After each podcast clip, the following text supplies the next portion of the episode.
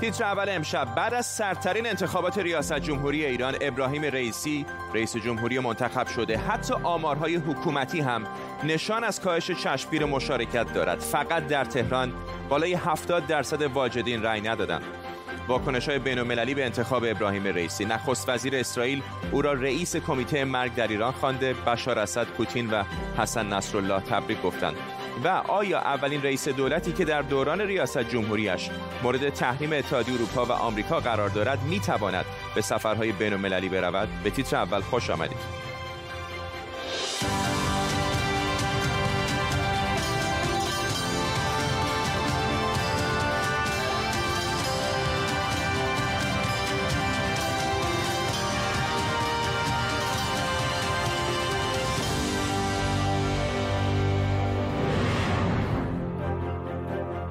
سلام و وقت بخیر. ابراهیم رئیسی به عنوان هشتمین رئیس جمهوری ایران انتخاب شده. واکنش‌ها به پیروزی او در این انتخابات ادامه داره.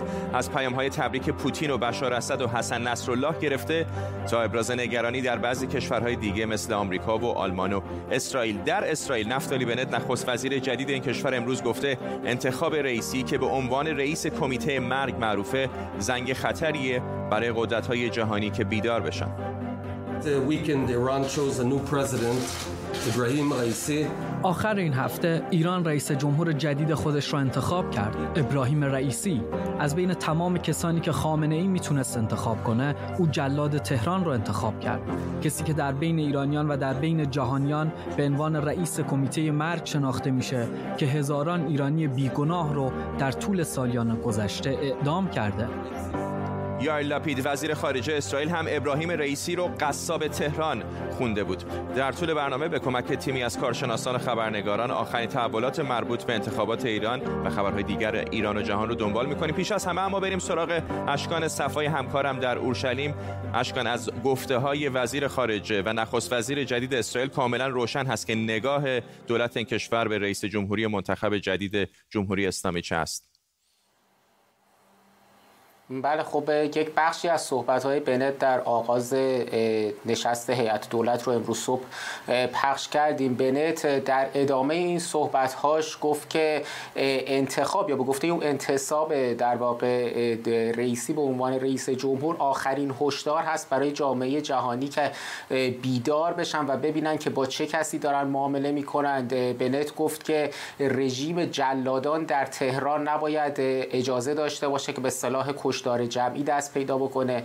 پیشتر از اون هم شب گذشته وزارت خارجه اسرائیل یک بیانیه منتشر کرد. در اون بیانیه در واقع رئیسی رو قصاب تهران توصیف کرد و گفت که این انتخاب الان باید موجب بشه، در واقع موجب میشه که جلوگیری از برنامه اتمی ایران فوریتی بیشتری پیدا بکنه. گفته در این بیانیه اشاره هم شده که بیش از نیمی از واجدین شرایط در ایران رأی ندادند. وزیر خارجه اسرائیل یائیر لپید هم او رو قصاب تهران در واقع خطاب کرد و گفت که جامعه جهانی نه تنها باید برنامه اتمی ایران رو متوقف بکنن، بلکه باید در مورد برنامه موشک‌های بالستیک و همچنین موضوع دخالت‌های منطقه‌ای ایران هم فعال باشن و با اونها مقابله بکنن. ممنونم از تو اشکان صفایی همکارم در اورشلیم با ما.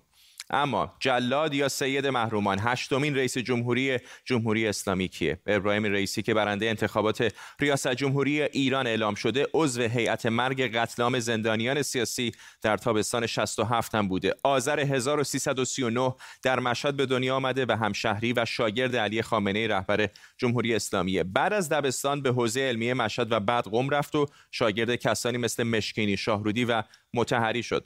از ابتدای سرکار اومدن جمهوری اسلامی و در نوزده سالگی در دادستانی کرج مشغول به کار شد و در بیست و یک سالگی و در سال هزار و سیصد و شصت هم دادستان کرج شد.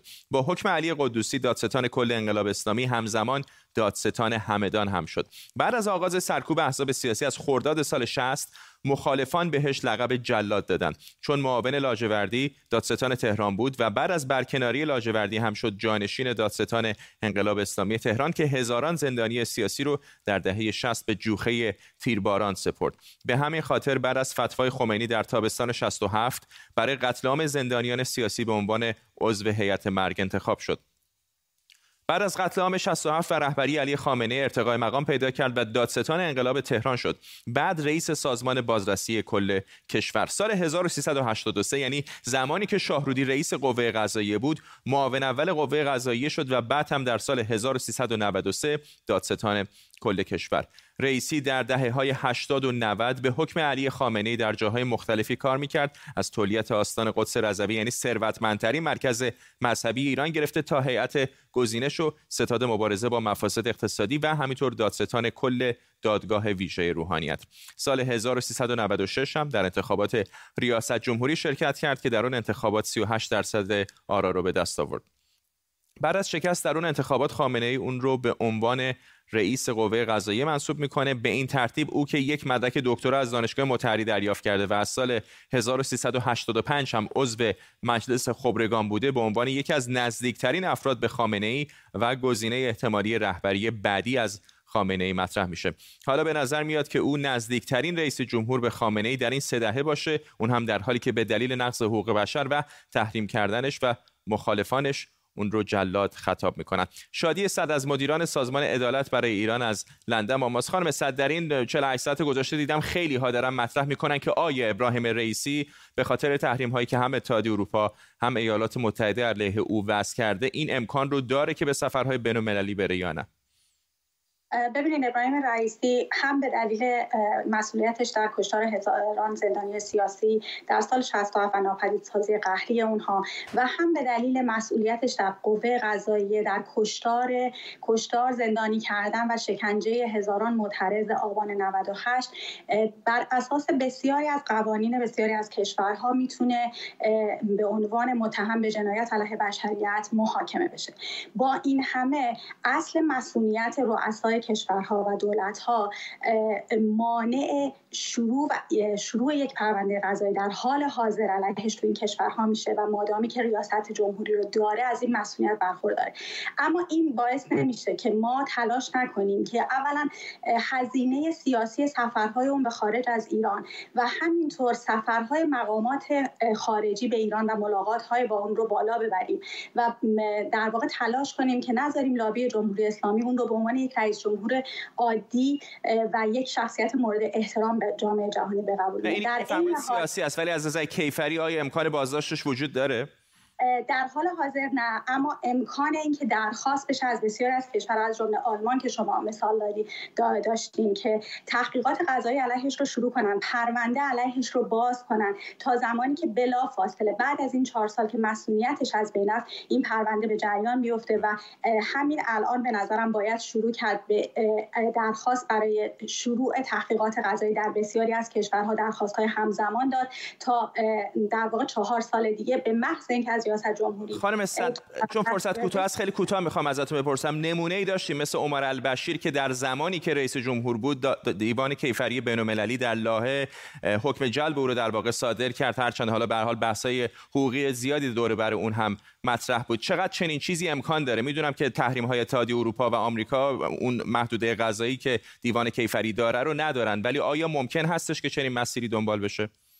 اولا متاسفانه اتحادیه اروپا ابراهیم رئیسی رو در محدوده تحریم‌هاش نیستش و فقط آمریکا هست که تحریمش کرده. دوم اینکه عمر البشیر رو دیوان بین‌المللی کیفری تحت تعقیب قرار داد، براش حکم جلب صادر کرد به دلیل اینکه سودان عضو دیوان بین‌المللی کیفری، جمهوری اسلامی با عدم عضویتش در دیوان بین‌المللی کیفری تمامی این سالها باعث شده که تمامی جنایتکارانش مسئولیت داشته باشن. اما این پایان اقدامات نیست. به نظر من اومدن روی کار رئیسی بار دیگه میتونه توجه جهانیان رو به اینکه یک جنایتکار علیه بشریت رئیس جمهور شده جلب کنه و سازوکارهای بین‌المللی با تلاش سازمان‌های حقوق بشری و همینطور خانواده‌های دادخواه ایجاد بشه برای اینکه رئیسی یک روز در جایگاه محاکمه قرار بگیره و یک روز در پشت میله‌های زندان سزای اعمالش رو ببینه. ممنونم از شما. شادی صدر از لندن با ما. خب بریم به آمریکا. یک سخنگوی وزارت خارجه این کشور در واکنش به انتخابات ریاست جمهوری ایران گفته ایرانی‌ها از حقشون برای انتخاب در یک فرایند انتخاباتی آزاد و عادلانه محروم شدند. به همین خاطر وزارت خارجه آمریکا از اینکه ایرانی‌ها قادر به شرکت در انتخاباتی آزاد و عادلانه نبودن ابراز تأسف کرده. همکارم مرتضی مشایخی از واشنگتن دی سی با ماست. مرتضی بیشتر بگو در مورد واکنش‌های آمریکایی‌ها تا اینجا به انتخاب رئیسی. اجازه بده از آخرین واکنش ها شروع کنم. شبکه ای بی سی ساعتی پیش با جک سالیوان مشاور امنیت ملی کاخ سفید مصاحبه کرد و اشاره کرد به همین واکنش های دولت اسرائیل و نگرانی امنیتی اونها. جک سالیوان گفتش که برای دولت امریکا مهمترین چیز جلوگیری از دستیابی ایران به سلاح هسته‌ای و براش مهم نیستش که فرد A رئیس جمهور باشه یا فرد B، چون با یک چارچوب مشخص وارد مذاکرات شده و میدونه که حاکمیت ایران ایران به دنبال رسیدن به توافق هست، به همین خاطر هم مهم نیست فعلا کی رئیس جمهور باشه. و همچنین ازش پرسیدن که ظریف خیلی خوشبین هست به مذاکرات و آقای سالیوان گفتش که به این سادگی نیست، هنوز فاصله داریم اما در مسیر درست قرار داریم. رسانه هم به نکات مشابه اشاره کردن، از جمله اینکه انتخابات سردی برگزار شده و رئیسی که انتخاب شده سابقه سیاهی در انظر حقوق بشر داره و احتمالاً احتمال داره جانشین رهبر جمهوری اسلامی در آینده بشه. ممنونم از تو مرتضی مشایخی همکارم از واشنگتن دی سی. البته واکنش‌ها فقط به آمریکا و اسرائیل محدود نبود. انتخاب شدن ابراهیم رئیسی در کشورهای منطقه هم واکنش‌هایی داشته. مقامات و رؤسای کشورهای عراق، عمان، قطر، کویت و امارات متحده عربی در پیام‌های جداگانه پیروزی ابراهیم رئیسی رو در انتخابات ریاست جمهوری ایران به او تبریک گفتند. ابراهیم رئیسی از الکاظمی هم برای سفر به تهران دعوت کرده. علی صدزاده تحلیلگر مسائل خاورمیانه از فرانکفورت با ماست. آقای صدزاده، بجز اسرائیل که واکنش روشن و منفی داشته به انتخاب آقای رئیسی، کم و بیش مابقی کشورهای خاورمیانه به انتخاب او در واقع به او تبریک گفتند. چقدر این احتمال رو میدید که با روی کار آمدن او و مذاکراتی که میدونیم الان بین ایران و عربستان سعودی در جریان هست، شاید ایران دنبال این باشه که یک مقدار از تنش‌ها در منطقه کم کنه؟ همین که آقای رئیسی بعد از دریافت تبریک رئیس نخست وزیر عراق بلافاصله از آقای الکاظمی دعوت کردی که به ایران بیاد، به این چیز به اصطلاح تعجب آوریه نشون میده که ایران تصمیم داره که از طریق مسئله عراق رابطهش رو با کشورهای منطقه درست بکنه و اگر این موفق بشه آقای رئیسی عملا یک دریچه هم باز کرده برای روابط بین المللش.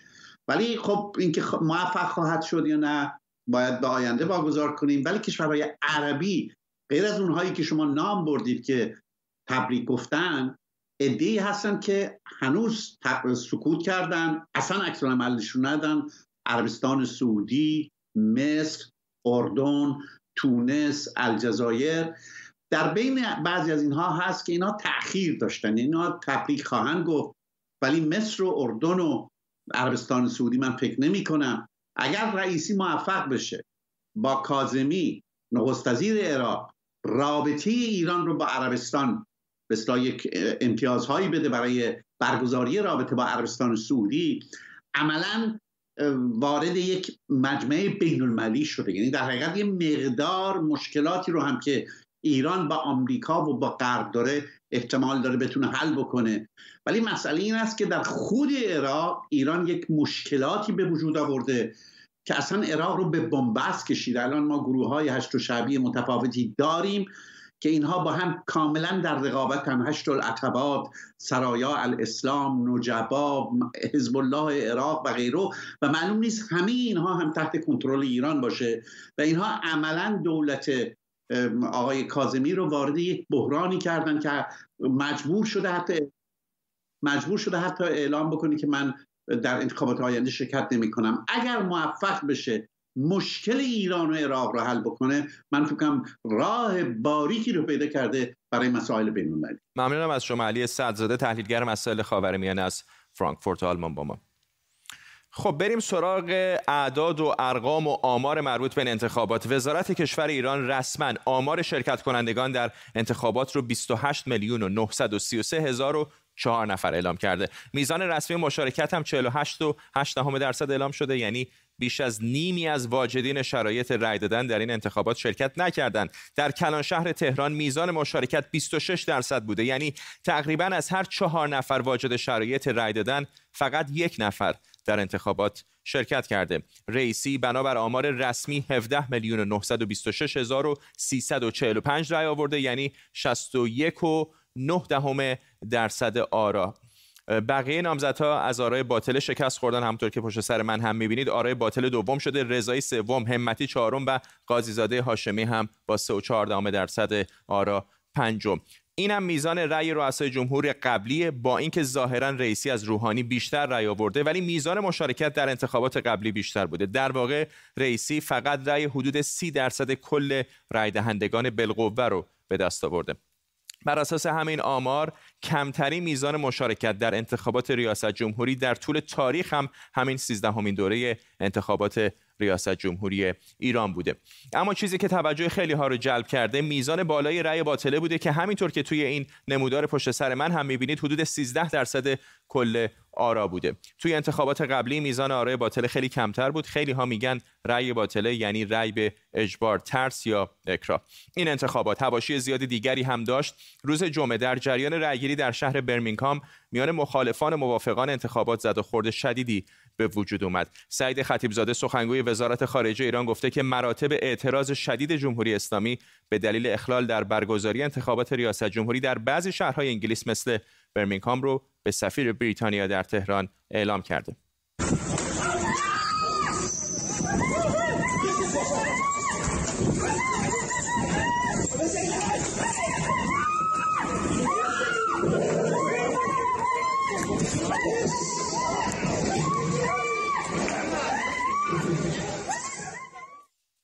بردیا افشین همکارم از شهر برمینگهام در بریتانیا و همین نقطه‌ای که این درگیری رخ داد با ماست. بردیا، چه جزئیات بیشتری می‌دونیم در مورد اتفاقی که در روز رأیگیری در پشت سر تو پیش آمد؟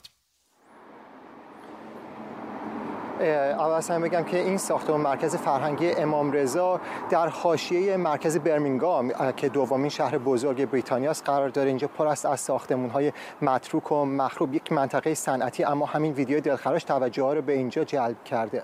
من از پلیس وست میدلند، منطقه‌ای که شهر برمینگهام مرکز اونه، در این باره پرسیدم. همین دقایقی پیش بود که جواب به من دادن که این حادثه ظهر به وقت محلی ظهر دو روز گذشته جمعه اتفاق افتاده. طی اون سه نفر، یک مادر، یک با همسرش و فرزندش آسیب دیدن. البته آسیب رو جزئی قلمداد کردند. با این حال گفتن که اون زمان افرادی رو اینجا دستگیر کرده بودن، در خیابان بیمارستان دو نفر رو دستگیر کرده بودن، اما احتمالاً اون زمان برداشت من از این پیغام اینه که اون زمان آزادشون کردن، اما اونجوری که گفته ساعتی پیش دو نفر دیگه، دو مرد رو به اتهام ضربه وارد کردن به این دو نفر دستگیر کردن، چهل و یک ساله و سی و چهار ساله و همچنان در بازداشت پلیسن. پلیس خواسته کسایی که از این حادثه چیزی میدونن اطلاعاتی به پلیس وست میدلند بدن و اونها گفتن در جریان این قرار گرفتن که دو ویدیو در در شبکه‌های اجتماعی دست به دست میچرخه. در اون ویدیوها مشخصه که نیروهای پلیس اینجا نبودن از رای دهندگان حفاظت کنند. ممنونم از تو بردیا افشین، همکارم از برمینگهام، محل رایگیری روز جمعه برای انتخابات ریاست جمهوری جمهوری اسلامی ایران. اجازه بدید از زمین به فضا بریم. تصاویری که می‌بینید تصاویر زنده است از ایستگاه بین‌المللی فضایی که الان جایی تقریبا در میانه اقیانوس اطلس در ارتفاع چهارصد و بیست کیلومتری سطح زمین قرار داره و فضانورد اتحادیه اروپا، یعنی آژانس بین‌المللی فضایی اتحادیه اروپا، توماس پسکویت و همکار آمریکایی او شن کیمبرا در حال نصب یک یکی از باتری‌های خورشیدی این ایستگاه فضایی بین‌المللی هستند که همین حالا در آسمان بر فراز اقیانوس اطلس در حال حرکت. عباس عراقچی مذاکره کننده ارشد ایران در وین امروز پیش از شروع نشست کمیسیون مشترک برجام در وین گفته الان به توافق نزدیکتر هستیم ولی پر کردن فاصله‌ای که بین ما و توافق مانده کار آسانی نیست و نیاز به تصمیماتی داره. او گفته هیئت‌ها بعد از پایان مذاکرات دور ششم نه فقط برای مشورت‌های بیشتر بلکه برای تصمیم‌گیری به پایتخت‌ها برمیگردند. امروز آخرین روز از این دوره از مذاکرات هست، دوره ششم مذاکراتی. الان ما از همیشه نزدیکتر هستیم به یک توافق، ولی اون فاصله ای که الان بین ما و توافق مونده پر کردنش کار آسانی نیست و فکر میکنم که زمان برای تصمیم گیری طرفهای مقابل ما فرا رسیده، چون کاملا صحنه مذاکرات و یک توافق احتمالی کاملا روشن هست. نیلوفر اپور ابراهیم همکارم از وین روبروی هتل گرند محل مذاکرات با ماست. نیلوفر، یک امیدهای دیپلمات‌ها داشتن تا چند هفته پیش که دیگه در آستانه رسیدن به توافق هستن، اما الان زمزمه‌هایی که داریم میشنویم هم از دیپلمات‌های ایرانی هم از آمریکایی به نظر میاد که هنوز نقاط اختلاف جدی باقی مونده. بله، نقاط اختلاف جدی باقی مونده فرداد، ولی چیزی که امروز بعد از جلسه کمیسیون برجام همگی بهش تاکید کردن این بود که تو این هفته پیشرفت‌های خوبی صورت گرفته. انریکه مورا به طور مشخص گفت که از تو این هفته میتونیم بگیم به توافق نزدیکتر شدیم تا هفته‌های گذشته، مخصوصا روی یک سری موضوعات به گفته او تکنیکی. میخائیل اوليانوف نماینده روسیه به این اشاره کرد که پرانتزهایی که توی متن توافق کمتر شده، به خصوص در بخش لغو تحریم‌ها. همچنین می‌دونیم که این موضوع یکی از موضوعات مورد اختلاف است. عباس عراقچی بعد از این نشست دوباره با خبرگزاری صدا و سیما مصاحبه کرده و در این مصاحبه یک بار دیگه گفته که ایران خواسته‌هاش همونه و از این خواسته‌ها نمیگذره. نکته جالبی که داره این مصاحبه جدید اینه که آقای عراقچی به تضمین‌هایی که مورد درخواست ایران بوده اشاره کرده، تضمین‌هایی که می‌دونیم گفته بود قبلا هم که از آمریکا می‌خواد برای اینکه آمریکا به از برجام دیگه خارج نشه یا تحریم‌ها رو برنگردونه. چیزی که تو این روزهای گذشته من می‌شنیدم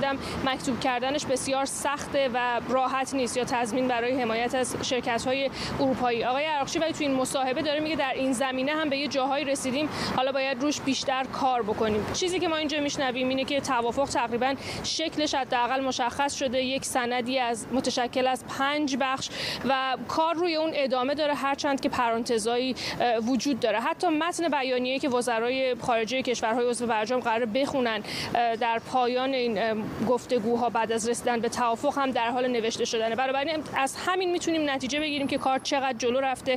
فقط همونطور که اشاره میشه اینه که این تصمیم‌های سخت باقی مونده که امیدوارن نتیجهش توی دور بعدی مذاکرات مشخص شه. ممنونم از نیلوفر اپور ابراهیم از محل مذاکرات در وین اتریش با ما. اما یک خبر ورزشی، دیدار پرسپولیس و تراکتورسازی در سوپرجام فوتبال ایران در استادیوم آزادی تهران شروع شده. دقیقه بیست و هفت هست و فعلا تا اینجا کار نتیجه صفر صفر هست. تصاویر زنده رو می‌بینید از بازی پرسپولیس و تراکتورسازی. شب آقاییه. خب بریم به یک بازی فوتبال دیگر که تا دقایق دیگر ساعت پنج بعد از لندن، یعنی هشت دقیقه دیگه در ایتالیا شروع خواهد شد و بازی هست بین ایتالیا و تیم ولز در ادامه بازی‌های یورو دو هزار و بیست. تصاویری که می‌بینید مربوط به فنزون یا منطقه‌ای هستش که طرفداران دو تیم هستن. از پرچم‌ها به نظر میاد که اینها طرفداران ایتالیا باشن. خب بریم سراغ خبرهای مربوط به کرونا. سازمان بهداشت جهانی هشدار داده که نوع دلتای ویروس کرونا که برای اولین بار در هند شناسایی شد در حال تبدیل به بیماری غالب ناشی از کووید نوزده در سطح جهانی. اینجا در بریتانیا با وجود واکسیناسیون گسترده و سراسری بیش از نود درصد موارد جدید ابتلا به کووید نوزده از نوع دلتاست. در ایران هم آمار ابتلا و مرگ ناشی از شیوع این گونه از ویروس افزایش پیدا کرده. دکتر مازیار اشرفیان بناب، متخصص ژنتیک پزشکی و معاون دانشکده پزشکی دانشگاه ساندر، ساندر، ساندرلند انگلستان از خود ساندرلند با ماست. آقای بناب، میخوام این ازتون بپرسم که چقدر این نوع دلتا باعث نگرانی هست؟ آیا واقعا این واکسن هایی که الان وجود دارن میتونن ما رو در مقابل این شاخه از این ویروس هم مقاوم کنن یا نه؟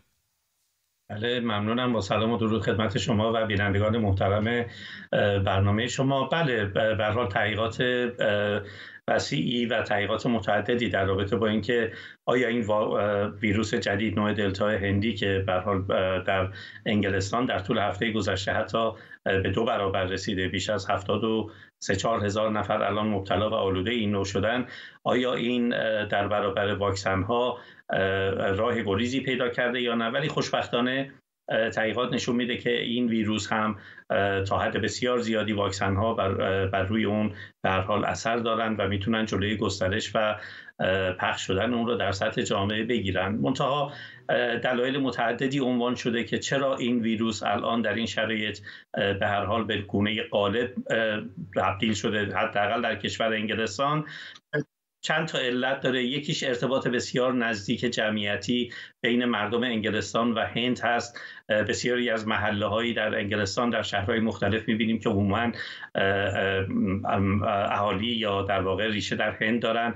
مسافرت های بسیار زیادی انجام شده و به هر حال این ویروس توسط این مسافرها وارد نقاطی از انگلستان شده و به خاطر گشایشی که در در واقع تحریم ها صورت گرفته در طول به گذشته یه مقدار تعداد افزایش پیدا کرد. ممنونم از شما دکتر مازیار اشرفیان بناب از ساندرلند با ما.